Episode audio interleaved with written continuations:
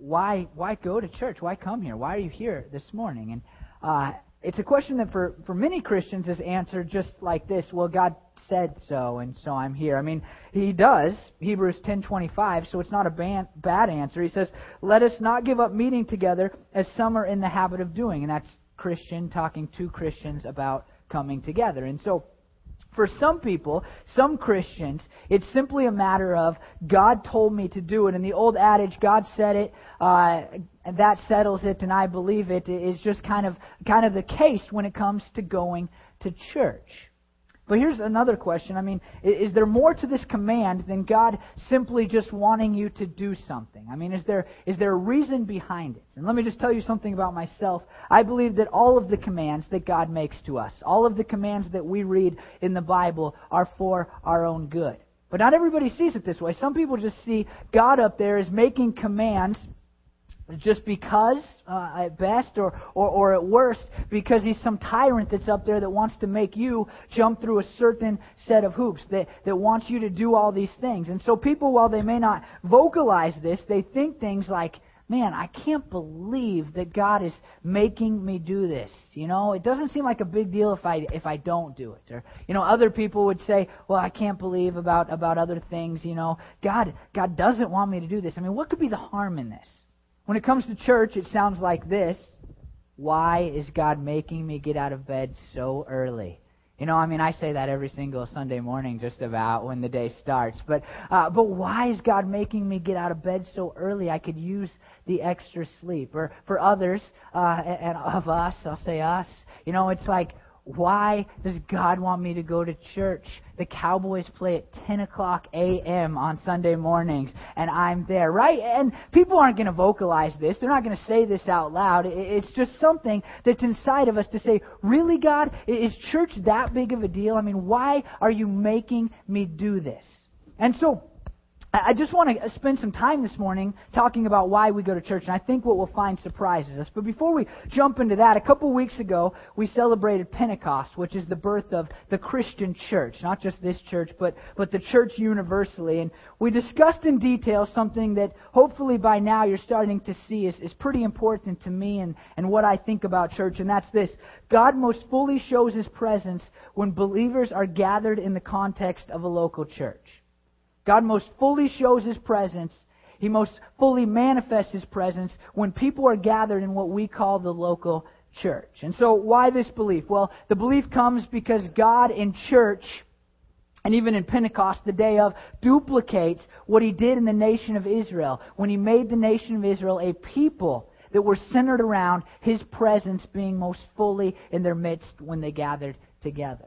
I want to strengthen this idea just a little bit today because it's it's an important idea for our church and for the church. And and so let me just strengthen a little bit uh, this idea out of the book of First Corinthians. And all of our series on church is coming out of the book of First Corinthians, and so uh, so let me just strengthen it from this one book. There's plenty of other passages in the New Testament that could strengthen it further, but from First Corinthians, uh, in First Corinthians three sixteen and seventeen, Paul talking to a church, he says, "Don't you know that you are yourselves are God's temple, and that God's Spirit dwells in your midst?" Now you would say, well, He's talking about individuals. We are God's temple. And Paul does say that in another place, later on in the book of 1 Corinthians, actually. But here, the you is plural. That's why the NIV has translated it, you yourselves. And we could say it as you all if we wanted to sound like Southerners. You all are God's temple. You all are the place where God manifests His presence. And so Paul here is saying, you together, corporately, when you're together, are the place where God shows Himself most clearly. Now, I don't like to beat a dead horse. I don't even like to think about dead horses. Uh, but this is an important thing. And I think you're starting to, to get the concept. You're starting to say, okay, I get it. You know, when we gather, that's when God manifests His presence most fully. I get it. But, but I, I need it to be more than that. I, I want it to be a foundational theological belief for our church. And really, I want it to change the way in which you approach coming to church every morning, every Sunday morning. You can come every morning if you want. Uh, and, and so let me, let me just take it one step further. 1 Corinthians 5, Paul is talking about the correction of a man living in sin. He's living in sin. He's saying, hey, you need to help this guy get out of this sin so that he can live for Jesus. And in 1 Corinthians 5 4, here's what he says. So when you were assembled, and I am with you in spirit, and notice this, and the power of our Lord Jesus is present. He uses a different word for assembled here, but the point is still the same, right? When you guys are together and God's presence is powerful in your midst, then I want you to correct this man in a certain way, as he goes on to say. And so Paul is making very clear that when a local church, which is what he's writing to in the, the book of 1 Corinthians, comes together, it's when God manifests his presence most clearly. And so, right now, in this moment, I believe that God is here with us in a unique way, that he will not be with us when we go somewhere else. Yes, God is everywhere, but He is here in a different, more powerful way when we gather together as a church. Now, you know that I believe this by now, and, and here's the other thing that, that you need to understand. I believe that the church is not seeing God's presence in as powerful way as we would like, because the church, churches in our country, have given up being obedient to the commands that God has made about church. And so we are spending time studying what God says to the church, the commands that God makes to churches as a body of believers. Now, I think there's a command that we all need to get today that revolves around the actual gathering. God has made some commands to us about the way in which we come together, the way in which we gather together when He's going to manifest His presence, and I think that they're being ignored. Let me tell you why most people go to church in our country. They go for what they can receive as individuals. Right? I mean, people go so that they can feel, you've heard this one before, fed.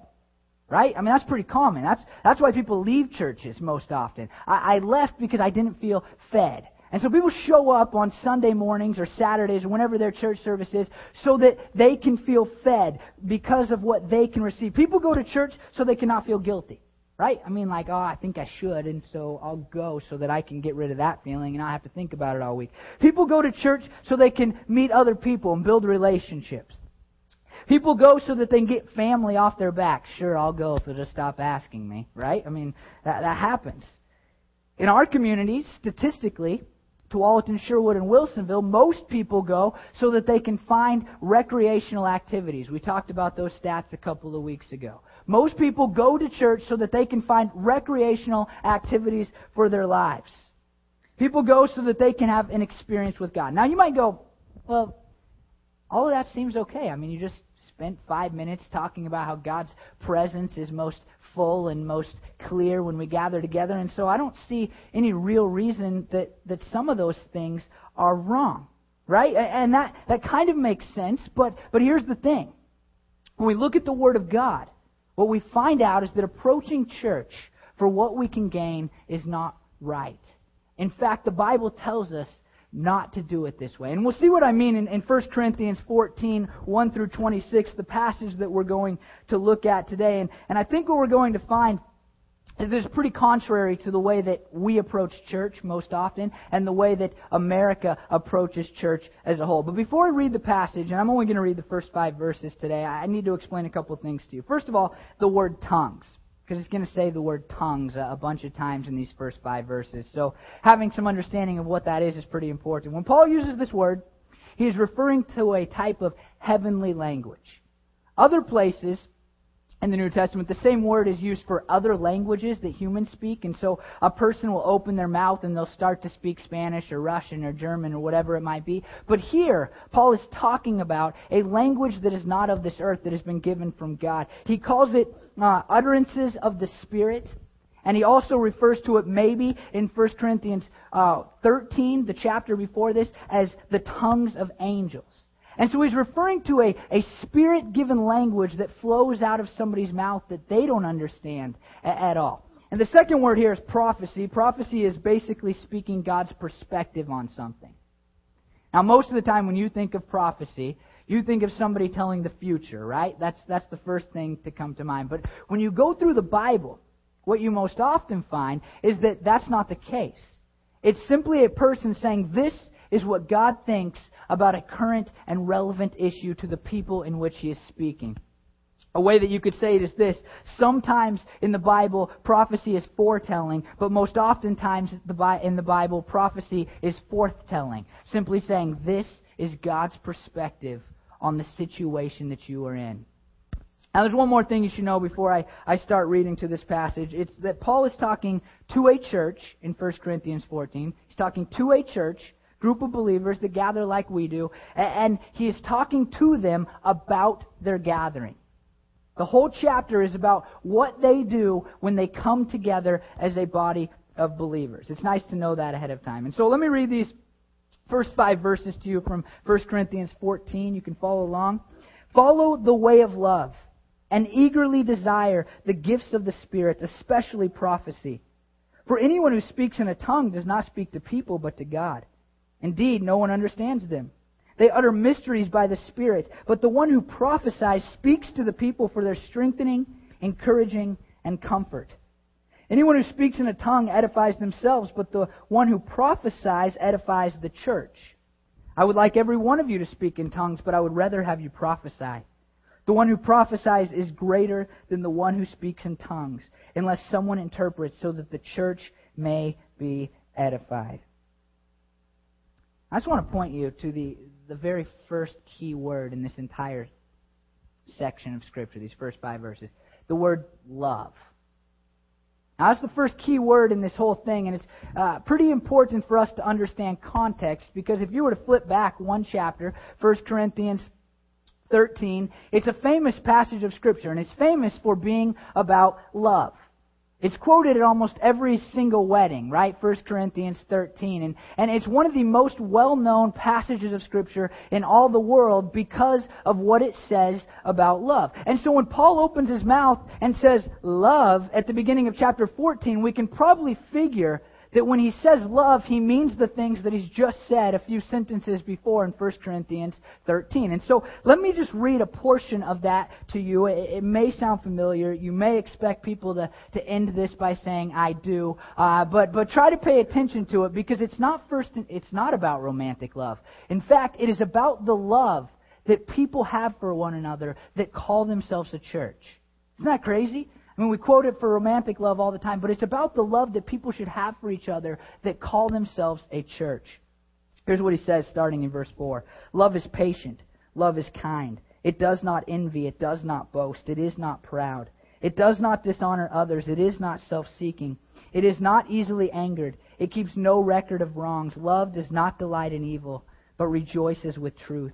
It always protects, always trusts, always hopes, always perseveres. Love never fails. Now, Paul opens up a conversation about the way in which you come to a church gathering by saying love. He has these things in mind, and there's probably a lot of things we could say about that, right? And there's probably a lot, uh, a lot of depth to that.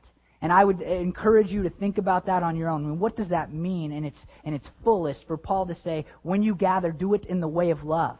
Do it in the way of the things that I have just described in 1 Corinthians 13. But I want to point out to you just one phrase from, from 1 Corinthians 13 that I think is applicable to the rest of what Paul says here and really applicable to the way in which we gather. He, he says this It is not self seeking.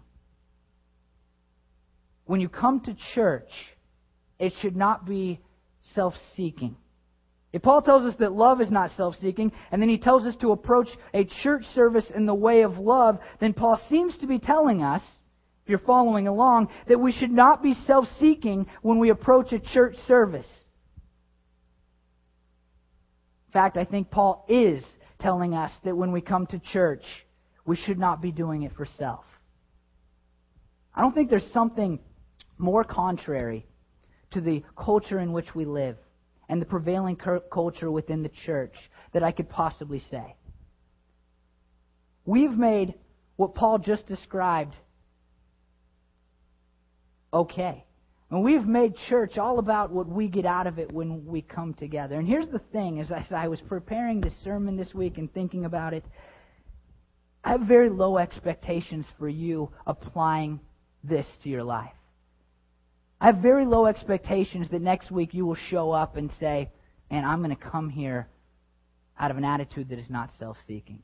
And the reason is it's so contrary to our culture. It goes against everything that our culture stands for because we are such individualistic people that we just think it's all about me all the time. But Paul says when you come together, don't make it about you.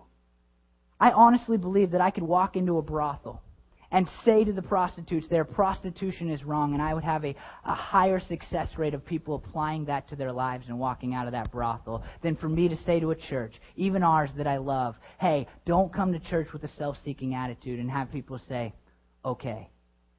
But that does not change the truth of it. That does not change the straightforwardness of it. Paul is saying, when you gather with the people that you call your church, don't do it for you. Do not do it for you. So here's the question then, okay, Paul, what, what is it that what is it that I gather for? And if it's not for me, and we're coming and we're and we're gathering, and God's presence is there, I mean, what does what what is the point? What am I there for? And he goes into this and he talks about the two spiritual gifts, tongues and prophecy, the one that I have the ones that I've explained. Now, I want you to know that Paul doesn't say either of these are better or worse. All right? It's easy if you're on one side of things or the other side of things to say one's better or one's worse. Paul is very careful for all 26 verses to say these are both great gifts. But what he is saying is that one is better and one is worse within the context of a gathering. Namely, that prophecy is better when you gather than tongues is. And the reason that he gives for this is really the reason that we should gather together, the way in which we should gather together. So let me point out a couple things that Paul says about tongues in verse 2. First, he says that when somebody speaks in tongues, apart from an interpreter, apart from somebody saying, I know what God is saying through that heavenly language, apart from that, here's two things that he says. First, he says that they don't speak to people, they speak to God. So you're gathered with people and you're speaking in tongues. You're saying something to God and not to each other. Something that you could do apart from a gathering if you so desired and God so led you. Second of all, when someone speaks in tongues, it is unintelligible. That is, nobody else understands them. Nobody understands you when you speak in tongues minus an interpreter. In verse 4, he says another thing about tongues. He says, Anyone who speaks in a tongue edifies themselves. Now, this word edify is pretty important to Paul. He uses it three times in this chapter, uh, and it's a construction word that means to build up. Elsewhere, Paul has said that, that he has laid the foundation in this church, and, and we'll talk about that in a minute. He's laid the foundation, but now he says that tongues do not help that foundation grow up into the building that God wants a church to be.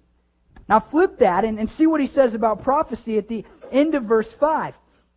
In the second half, he says, the one who prophesies edifies the church.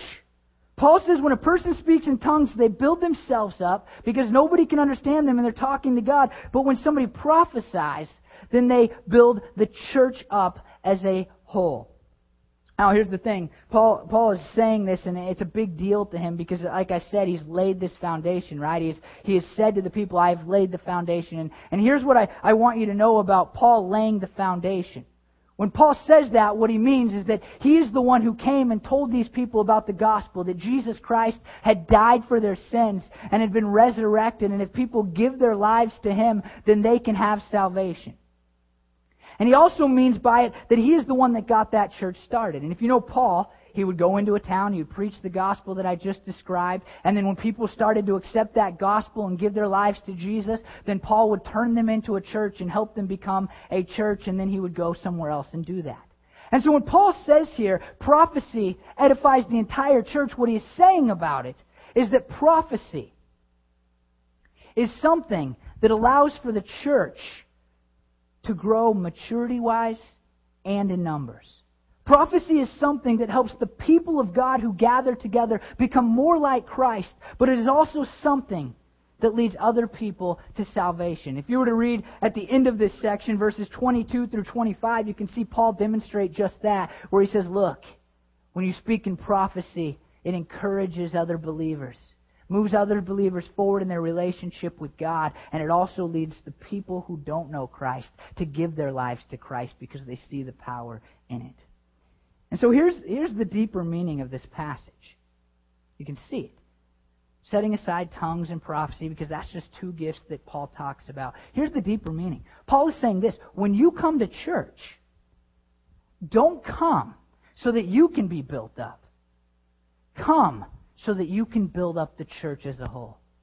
Don't show up to church in a self seeking attitude. Instead, come to church in a church seeking attitude that says, How can I build this church up when I gather with my brothers and sisters in Christ?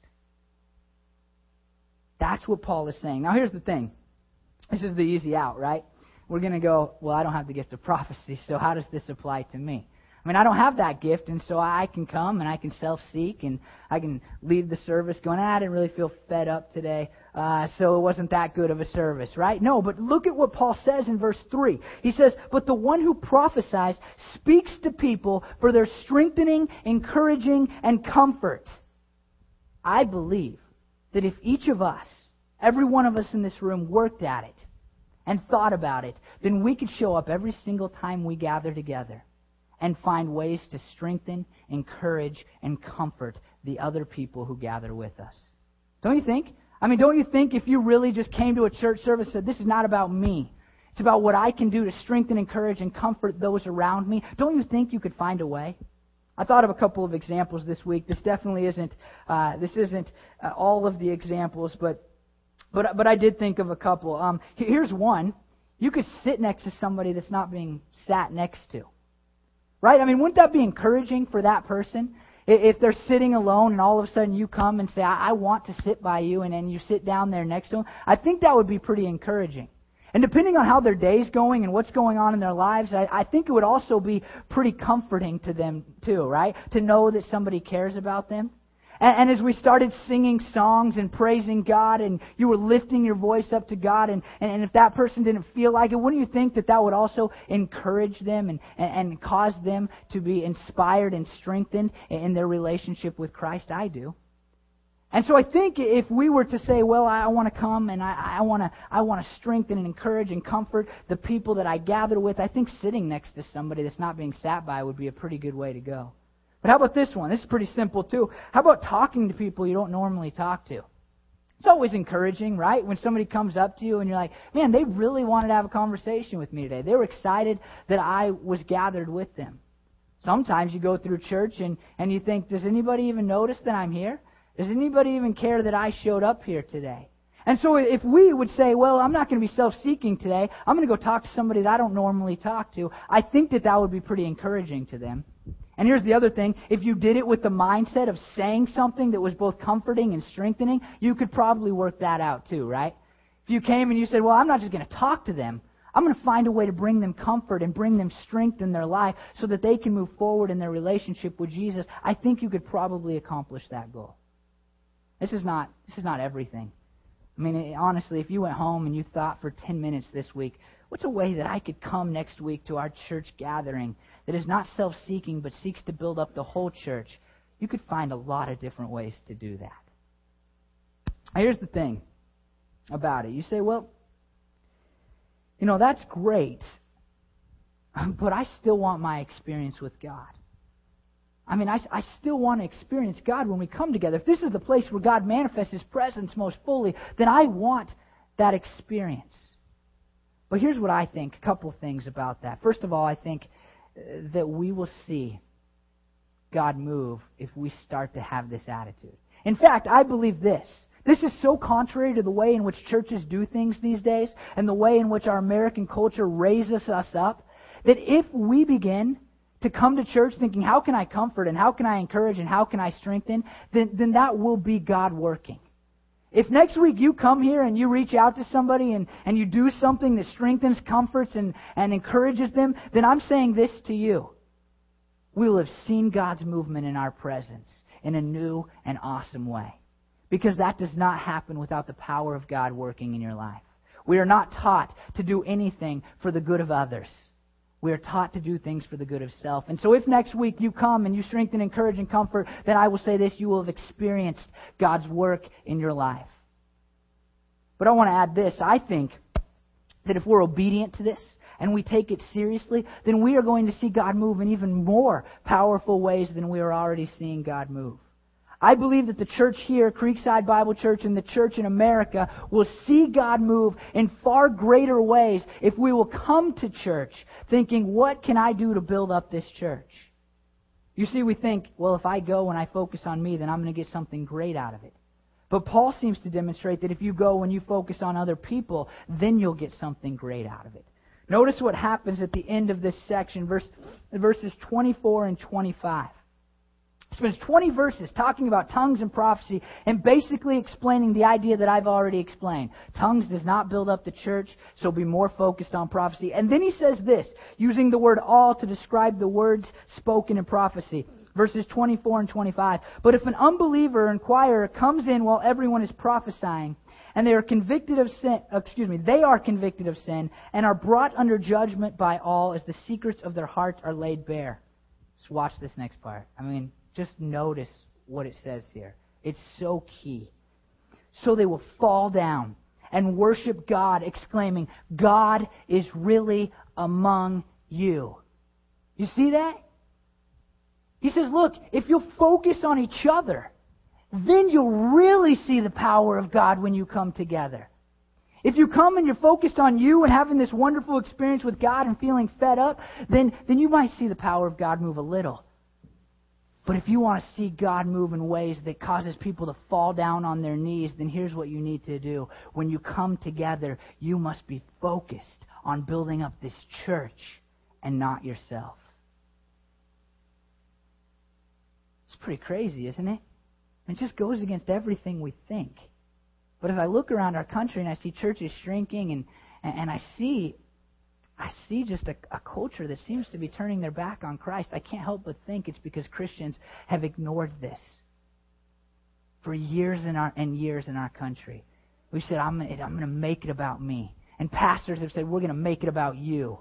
And church leaders have said, we'll make it about you. It's all about you. And, and, and people have just bought into that. It's been the spiral so that when we go to church, we say, it's all about me.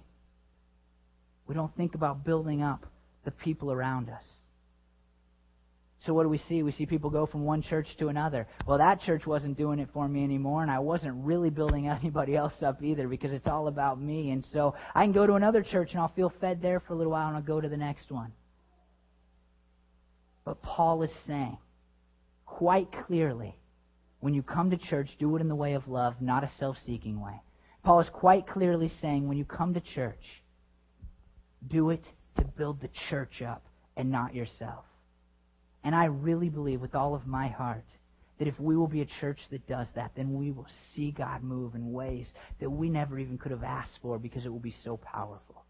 We will see God bring people to salvation. We will see our lives radically changed. And so I'm asking you, I've prayed for you to be a person who follows the truth of God's Word no matter how contrary it is to our society, no matter how different it is than anything else we've ever done, I ask you to be a person who gathers here at Creekside Bible Church and says, What is it that I can do to build this church up? If we will do that, God will do amazing things. Will you pray with me, Lord? I confess for myself, really for Christians all, all across our nation, at least, God, that that we have made church about self. I'm sorry for that, God. I'm sorry for the ways that I have done that and how I how I walk out of church services thinking about whether I liked them or not. Lord, I just pray that wouldn't be the case for the people that call themselves Creekside Bible Church. I pray instead, Lord, that we would be a people that, that walk out of church going, how did I build up the church today? And, and we would we would base uh, the goodness of a church service, God, on whether we built the church up or not, not on whether or not we got built up, Lord. Lord, I know that you care about us being built up as individuals too. I know that. But I'm trusting you, God. I'm trusting you based on your word to do that work in each of us as individuals as we work on building your church up as an organization, God. I think that's what your word tells us, Lord. And, God, we want to be so faithful to your word at this church. We want to be a church that does things your way, God. We want to be a church that says if God commands it, then we'll do it.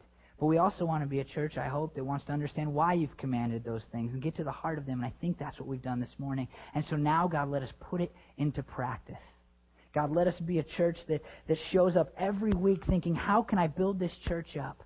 What can I do to make this the church that God wants it to be? What can I do to strengthen my brothers and sisters? What can I do to be a, a, a person who, who, who God moves through when we're together? Lord, let us be that church, God. Let us, let us not just be that church for us. Let us be that church so that we can influence churches everywhere, God. So that, so that churches everywhere will go, wow, maybe we should make it about other people and not ourselves, Lord. God, I pray that we would take seriously your word, no matter how difficult it is, no matter how different it is from what we've always thought, always believed, always acted on. And I pray that especially for the topic of our church gathering, Lord. And I pray these things in your name. Amen. We don't have a closing song today. Um, what we have is, a little bit more time for us to do church. And so uh, so we're going to stop here, and and I, I pray that when you get up out of your seat and you start mingling, you wouldn't say, "Wow, who do I want to talk to? Uh, what's going to make me feel good?" But you would you would say, "What can I do right now, right now in this moment, to encourage, to strengthen, and to comfort the people that I call my church family?" And so. Uh, I thank you for being here. Have a great day. And remember next week when we show up to come for the good of this church and not for the good of yourself. God bless.